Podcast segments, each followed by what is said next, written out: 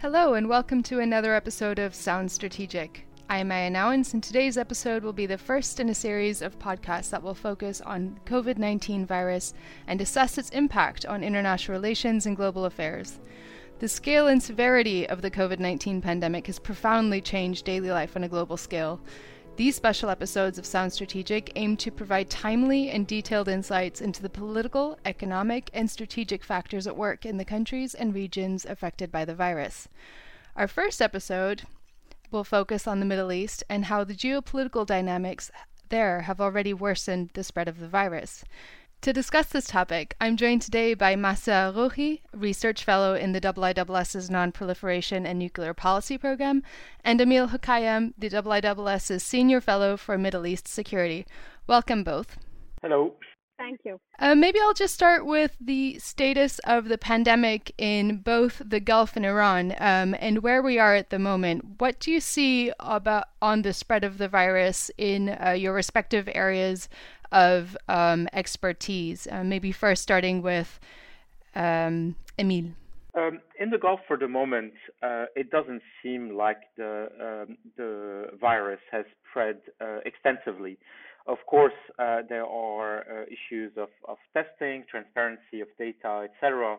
Uh, but a number of Gulf states have taken early measures because of their special situation um, to prevent uh, uh, the spread of, uh, of COVID-19. in particular, and that was quite notable, Saudi Arabia has decided to suspend religious pilgrimage um, in the holy cities of Mecca and Medina. Um, a decision that you know required some political courage, uh, given of uh, how important uh, this pilgrimage is to the community of Muslim faithful. Um, Elsewhere, um, you know, it really depends on uh, the the um, the strength of, of the health systems and the monitoring systems. Uh, the UAE has a pretty sophisticated uh, um, uh, monitoring uh, uh, network, and um, but they also were the most exposed country because it serves as a global hub for transportation, aviation, and so on. Um, and uh, they their response has been gradual. They didn't go for an immediate large-scale lockdown. They uh, slowly rolled out a series of measures. And at the moment, it seems that only a couple of people have uh, uh died from the virus, and uh, the numbers are, uh, you know, a few dozens, probably, you know, around a hundred or so there. Um, Saudi Arabia has uh, is a much larger country, but uh, not as uh, central in terms of you know global travel and, and so on. And because of the measures around the Hajj, it seems like Saudi has been able to contain to some extent this. Um, you know, Mahsa will talk about uh, about Iran, but uh, just to make the link there, it seems like some, not certainly not all, but some of the early infections um, in uh, Bahrain, in uh, Saudi Arabia, uh, uh came from actually uh, uh, pilgrims from these nations who had traveled to Iran and, and come back. Um, and because of the lack of measures on both sides at the time, the, the, the, the infection spread in, in, in a couple of regions in Saudi Arabia and, and Bahrain. Um, but it's not at the moment it's not yet a crisis on par with what's happening in, in Europe or happened in uh, parts of uh, North uh, Northeast Asia. Mm. And Mahsa, what about Iran then? The situation is very different as far as I understand it. Right. So um, Iran actually was one of the hardest hit countries, uh, and there was a lot of uh, discussion about, you know, uh, how much of it was the was the mishandling or the lack of initial timely response um, to this issue. I want to, before getting into some details about Iran's situation, jumping on something that was, um, you know, quite interesting to me, which was Bahrain and Iran don't have any diplomatic relations, but yet, as Emile mentioned, there were cases, uh, you know, of, of Bahraini citizens uh, that was that had spread the virus from uh, coming to Iran uh, for religious ceremonies, etc. That was what the Bahraini government said. So it, it, emphasizes how much this virus is more of a global issue and it's not it, it was not to be contained within any country's borders and so when we look at the, the problem of um, this virus is, is beyond borders. Like we can't think of it as the, this is Iran's problem or this is Italy's problem or this is Vietnamese problem, etc. anymore. And it was, uh, you know, like that from the beginning. And I think the neighbors, um, Iran's neighbors, understood this quite early on and and and, and reacted accordingly and, and sent help, which we'll talk about this, I think, I guess later about uh, the, the, cooperation. But I think it was important to sort of just mention this here. Um, as of today, the official records of uh, the illness in, in Iran uh, is uh, over 44,000 cases, and there has been more than 3,000 cases just in the past 24 hours. Um, as of now, finally, the government has ordered uh, sort of the, the, closure of the roads to and from Tehran and the closure of the parks um, tomorrow actually would be April 1st would be the 13th day of Nowruz, where Iranians traditionally all celebrate by going to outdoor spaces in groups. And this is what everybody has feared for, for days and weeks now um, to to make sure that this is contained. There are a good portion of the population who's abiding by this, but there's a good portion of the population who's also not abiding by these rules because of the mistrust that they have of the government and what the government instructs them to do. Um, so that's so far the situation in Iran. I mean, there's a lot of uh, grievances from the beginning and a lot of public anger um, of how this situation was handled and, and how the government, you know, there were uh, people raising these issues of why did the flights to China continue, even though many other countries at the time, um, you know, stopped their flights to China. Uh, why wasn't the city of Qom, who was the which was the epicenter of, um, of of the virus when it first started, not quarantined at the time. There were, as it moved on, there's just so much of um, public anger against sort of mismanagement and mishandling, um, all of which uh, I, I, would say is is um, valid concern and valid anger. Uh, and then there is the issue of obviously the, the limits of uh, the limits that sanctions impose uh, on the government and in general on, on even private sector uh, medical companies, etc., who are dealing with this.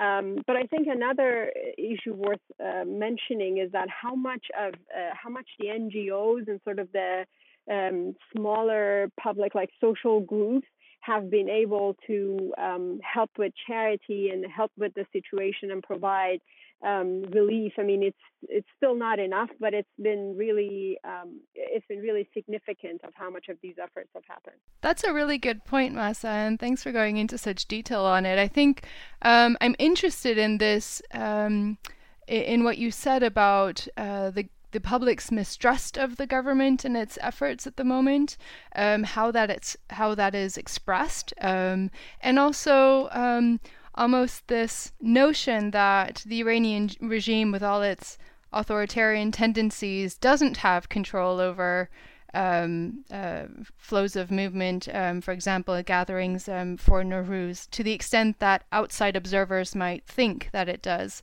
um, because of the nature of the regime. Um, could you go into that a little bit more?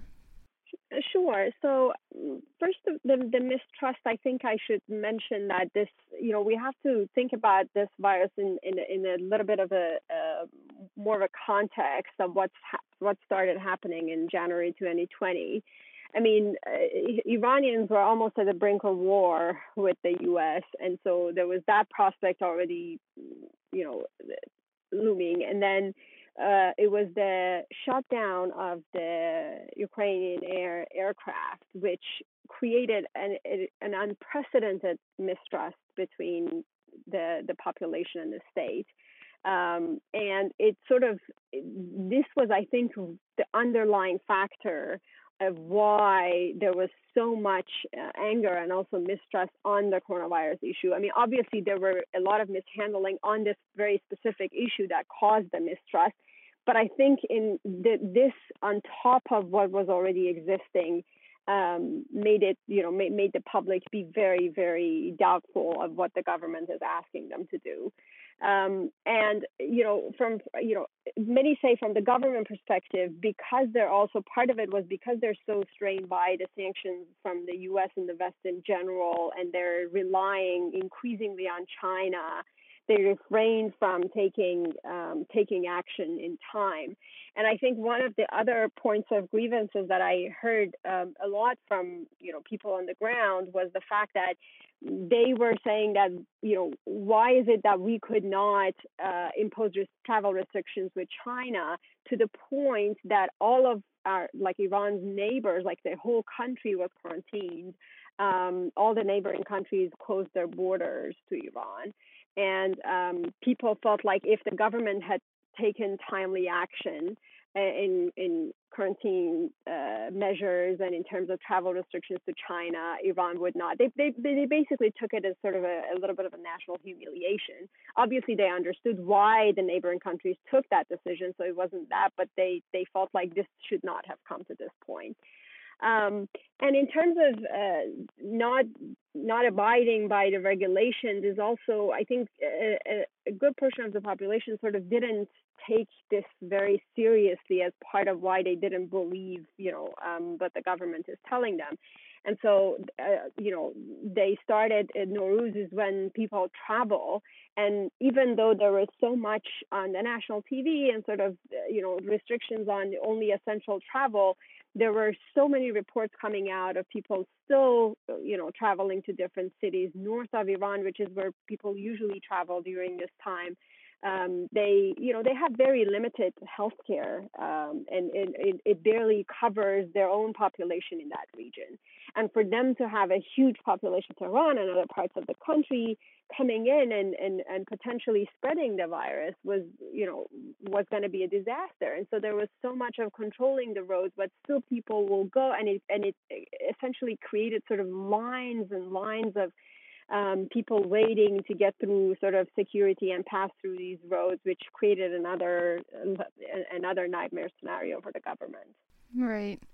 And so, in terms of the relationship with the United States at the moment, um, how much, how has the rejection by the U.S. administration of possibly lifting sanctions or easing sanctions at this point in time, um, how has that been um, responded to by the Iranian public? Um, is it uh, working in the favor of the uh, Iranian regime, uh, whereby they can deflect uh, to a certain extent the blame for the current situation in Iran? Well, yes and no. So the the the, the regime, and particularly Rouhani's government, uh, has been very much uh, proactive in, in, in trying to create this narrative that you know a, a, big portion of the blame lies with the sanctions and not with the government mishandling. But I, you know, I, I doubt that the population is buying that, and I and I think that you know mostly people in Iran or, or, or, the population are blaming both. They understand that there is a situation where they're being punished by an ineffective government and the US administration with the sanctions. And so uh, they're caught again, and this is like a classic situation where it happens over and over in different situations where they're caught in between um, the mishandling of their own government and the pressure, the international pressure through sanctions. Um, but it's really it's a combination of both, and I think it's understood as being a combination of both. Uh, you know, when people you know worry about the sanctions and the effect it's having on their medical sort of uh, supplies, they also at the same time blame the government for it um, and, and, not the sanctions. And I think this is one of the points that has been very much misrepresented in, in the media. There's there's you know two camps have been created that either the sanctions are the problems, or if you're saying sanctions are creating problems, then you're ignoring uh, the government um, corruption, the mishandling, or the other way around. Whereas really, it's it's just a combination of both that is really hard hitting um, the healthcare system and the population. And I think it's uh, it's it's a really important issue. Right. Fascinating. Um, of course, while all of this is happening, there are other ongoing conflicts elsewhere in the Middle East as well, namely in Syria as well as in Yemen. Emile, could you speak a little bit as to how um, these current conflicts are um, being impacted by the global pandemic? Yeah, th- there are several layers to that. I mean, the first one is that in both countries, um, both were relatively poor countries, although Yemen was uh, considerably poorer than uh, than Syria at the outset of their respective conflict. Uh, but the quality of public health was already um, low, and uh, a lot of the the, the fighting uh, has um, uh, occurred and has targeted medical facilities and other public uh, health uh, installations in, in both countries. Uh, in Syria, um, over half of all medical facilities have been destroyed during the war, and medical professionals are on the run, etc. Um, and Syria has the largest proportion of IDPs and refugees of all conflicts, uh, uh, of all uh, contemporary conflicts at this point. There are uh, over 6 million refugees and uh, you know around 6 million IDPs, internally displaced people. Uh, the numbers in Yemen are also horrendous. So first you have the collapse of the basic infrastructure that would otherwise help counter the spread of the virus. Uh, the second one is that you don't have the governance uh, capacity uh, because of the political differences, because of the ongoing fighting, etc., to have a, a concerted response to that, um, including a communication campaign, explaining to people what they need to do, etc um, fundamentally also you have a fundamental lack of uh, the basic necessities that we the lucky ones uh, have access to which is uh, water and soap and you know some of the other necessities that we need to protect ourselves and you know social you know self isolation and social distancing um, in in refugee camps and in in uh, you know mostly destroyed uh, uh, cities and so on is is a very difficult thing to to do. Um, so from that perspective, it's it's quite um, it's it's quite worrisome you have to add to that that um, you know the the main funders, uh, the the big countries that have helped uh, um, resource uh, uh the UNHCR and, and other you know international organizations that so that deal with with refugees. Um, they may well decide in the next uh, period that uh, they have to focus on economic re- recovery at home um, and that funding for refugee, you know, health, education, uh, infrastructure, and so on is going to um, decrease significantly. Um, so it's a cascade of uh, of uh, uh, of problems. I mean, the coronavirus essentially will will supercharge and exacerbate all the existing problems. I mean, the number of beds per capita in some of the countries uh, is less than one bed per thousand people. Um, you know, sometimes much less than that. Uh, so it's a quite dire uh, uh it's a quite dire uh, uh, situation. Um, going back to something that Mahsa said, just like you know many Iranians, for instance, have wondered why didn't Iran not interrupt flights to China early on. Uh, there are parts in the Middle East, and especially that has been the case in, in Syria and Lebanon and elsewhere. The question is, why were flights to Iran from these countries not interrupted. Um, uh, but that feeds in the current political sectarian polarization in the region. Um, you know, I, I'm speculating here, but I suspect that you know part of the reasoning in Iran towards China is China is a very important country. There are important relationships uh, to to cultivate, and uh, the economic harm would have been substantive right? When it comes to the Middle East uh, and uh, sorry, the Arab parts of the Arab world, um, the discussion can be even more charged. Uh, why were Shia pilgrims from Lebanon or uh, or Syria and so on allowed to return? Um, and that is a supercharge in in those very uh, uh, tense environments. Um, so overall, I think what this crisis is going to do is that it's going to, you know, overexpose and exacerbate a lot of the, you know, structural problems, and it will show the lack of capacity of central states um, to to deal with that. I mean, the Gulf states, which we discussed earlier, um, have uh, massive financial resources. They have uh, they're they're able to you know buy the masks and the tests and pay for foreign nurses and you know deploy uh, you know surveillance technology and uh, and you know subsidize their industries that are hurt uh, by by this crisis. Um, not so in countries like Egypt, like uh, like Lebanon, uh, like Iraq, which is also affected by dropping oil prices um, at the moment. Um, so you know, I think we're, we're the Middle East is, has not yet seen peak COVID. Um, certainly, hopefully, Iran has seen that and, and can put it behind. But uh, the Arab parts of the Middle East are are exposed to that. Um, and so, you know, the difficult days uh, uh, are, are still ahead.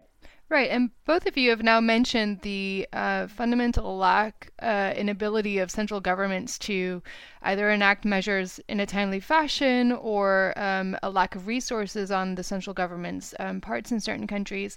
Um, and Mahsa mentioned the uh, role of grassroots organizations and NGOs in perhaps filling that gap to um, a certain extent. Um, Mahsa, can you go in on that a little bit more?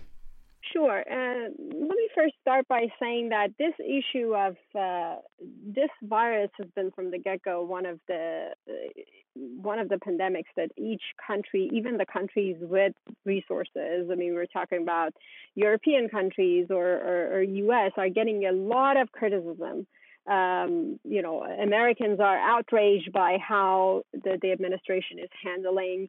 Uh, I've heard British grievances of how the government responded to this virus. Uh, Italy, the same.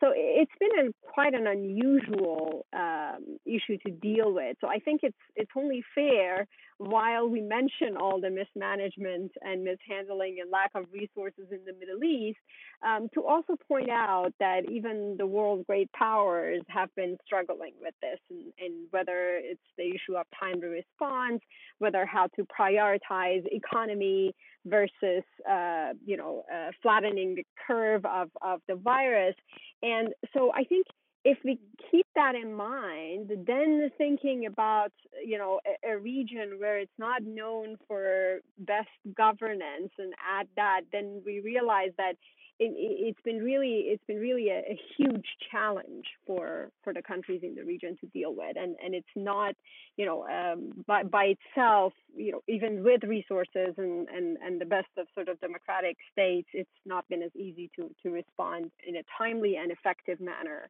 um, to the virus. So um, but the the NGOs and charities have uh, been doing a lot of different kind of work. So the, those that I've been lucky enough to come across and know their work, some of them are helping. Uh, you know, Emile mentioned the refugee camps, and I think it's really, really cannot be emphasized enough that everywhere in the region, even in Iran, there, uh, you know, the refugees have been hit the hardest.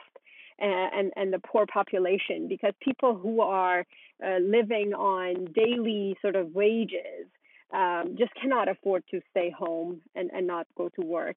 And we see videos coming out of these, uh, you know, particularly different parts of Iran of interviewing people. Why are you still on the street selling? And right before the new year, imagine if this had hit um, Europe uh, right before Christmas imagine what the impact on the businesses and people would have been compared to it's still a huge impact but imagine that timing and this is what's been happening in iran so what the NGOs have been doing is trying to help out um, the families with like lower income, the the refugees, etc., who just were living on a daily uh, salary, people who were you know going to uh, construction sites or cleaning houses, etc., that now have lost their income.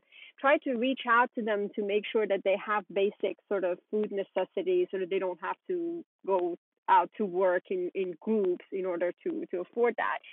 On the medical part, uh, there was sort of a, a you know one uh, NGO called Nafas sort of built a, a, a, hospital focused on on this, um, with with all the supplies, etc.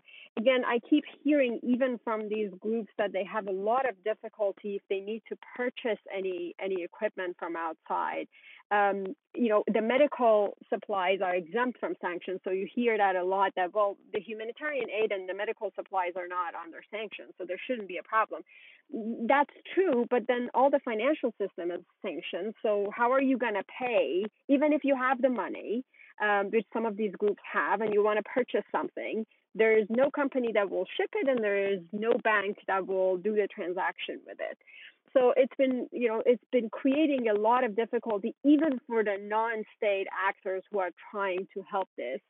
Um, and and there's been a lot of infighting too. So there's been, uh, even though they're like the, the known NGOs who have been working in Iran and are trusted have been able to do some work, but anything that has you know is starting as a charity. If they want to do something within the healthcare it's uh, been met with some resistance with some hardline um, factions within within the government or the IRGC who want to who, who want to sort of basically um, keep the face of that they are able to handle the situation very well and they sort of they don't need that kind of external help. But but as I said the the I think these uh, social groups and charities have been really, really essential in helping. There's been factories uh, who have offered their workers um, to to sort of divert and help either making masks or help with the equipment, etc. So there's been a lot of sort of um, grassroots kind of uh, efforts that I think has been hugely, hugely helpful in in Tehran. I mean, I, I, I take on your point that um, these are positive stories that should be told as well to show that there's um, a sense of community and a sense of shared experience um, that are that's bringing people together. And we we actually saw the same in China. Um, uh, before the government lockdown in Hubei province took place, where local um, neighborhoods were actually uh, taking it upon themselves to put up makeshift barriers and, and trying to control um, uh, movement and also taking care of neighbors and things like that. And we see the same here in Europe at the moment as well in London. Um, what about uh, Emile? Well, I mean, first, let me echo what Mahsa was saying at first uh, here, which is that um, you know, we have to understand that the way uh, the virus is spreading and the responses, um, it's not it's not just a matter of resources. It's a matter of trust, of communication, of ability, of leaderships to you know, to, well, trust the science and and uh, and uh, embrace uh, you know what the judgments of scientists uh, are. Uh, it's it's also, I mean, you know, in, when it comes to the Middle East, um, these are in a way resilient societies because they've been through so much recently uh, with a high sense of communal solidarity. Um, so one would expect a lot of the responses that uh, Mahsa was uh, uh, was uh, describing, and we see some of them in, in other Arab countries, in, in other Middle Eastern countries. Um, but the problem, I think, fundamentally here is that usually when faced with adversity, uh, the response is for people to come together. And here, the safe response is to stay at home, uh, to isolate. And I think, you know, there is a big contradiction between, uh, you know, what is ingrained in our societies, which is you you look for security in numbers by rallying, by families coming together, and so on, and what is needed now, which is essentially stay at home and try to say um, and so you, we see a tension uh, on this on this level. The second point, uh, you know, um, I mean, more to the point here um, about non-state uh, non-state actors and and so on. I think it's it's really interesting. Um, states are clearly, you know, uh, are clearly going to face a, a massive challenge in, in, the Middle East in, in the coming uh, weeks and months uh, to deal with the virus itself, but also with the second and third order effect of the virus. And so the question here is that will people turn to you know non-state actors, including in the Arab world, uh, some of the armed non-state actors who have a social uh, wing, uh, you know, and provide health and social services and so on. Yes, that's possible, and we already see, for instance, uh, militias in Iraq broadcasting uh, messages about, uh, you know, uh, how to how to behave and uh, Um, and we see uh, political parties in, in Lebanon, for instance, uh, distributing gel and like uh, fumigating areas. I mean, it may be totally uh, ineffective, but at least they show, um, they demonstrate publicly that they're they're uh, on top and they're trying to contribute to the society's well-being. The problem here is that they can, they are not uh, able. I mean, this is a global challenge, and so it's not by uh, focusing on one's community, you know, village, city, and so on, that one's going to be able to deal with that. And you still need the the convening power of a state, the the, the ability to import uh, the medicine, the the uh, uh, the equipment that is needed, etc. Um, that will matter down down the road. So states, uh, non-state actors may end up actually, you know, uh, making things worse by eroding the, the, the image and the, the, the reach of the state without being able to fully compensate uh, uh, for, uh, for the state's uh, deficiencies. Um, so it, it is going to be uh, uh, quite quite difficult. The NGO sector in the Arab world is not as developed as it is elsewhere. Of course, you have a lot of informal networks, and you have you know religious networks that provide social services and they'll be you know active but they they are not uh, necessarily the the the modern uh, and specialized NGOs uh, that can uh, um, uh, uh, protect societies.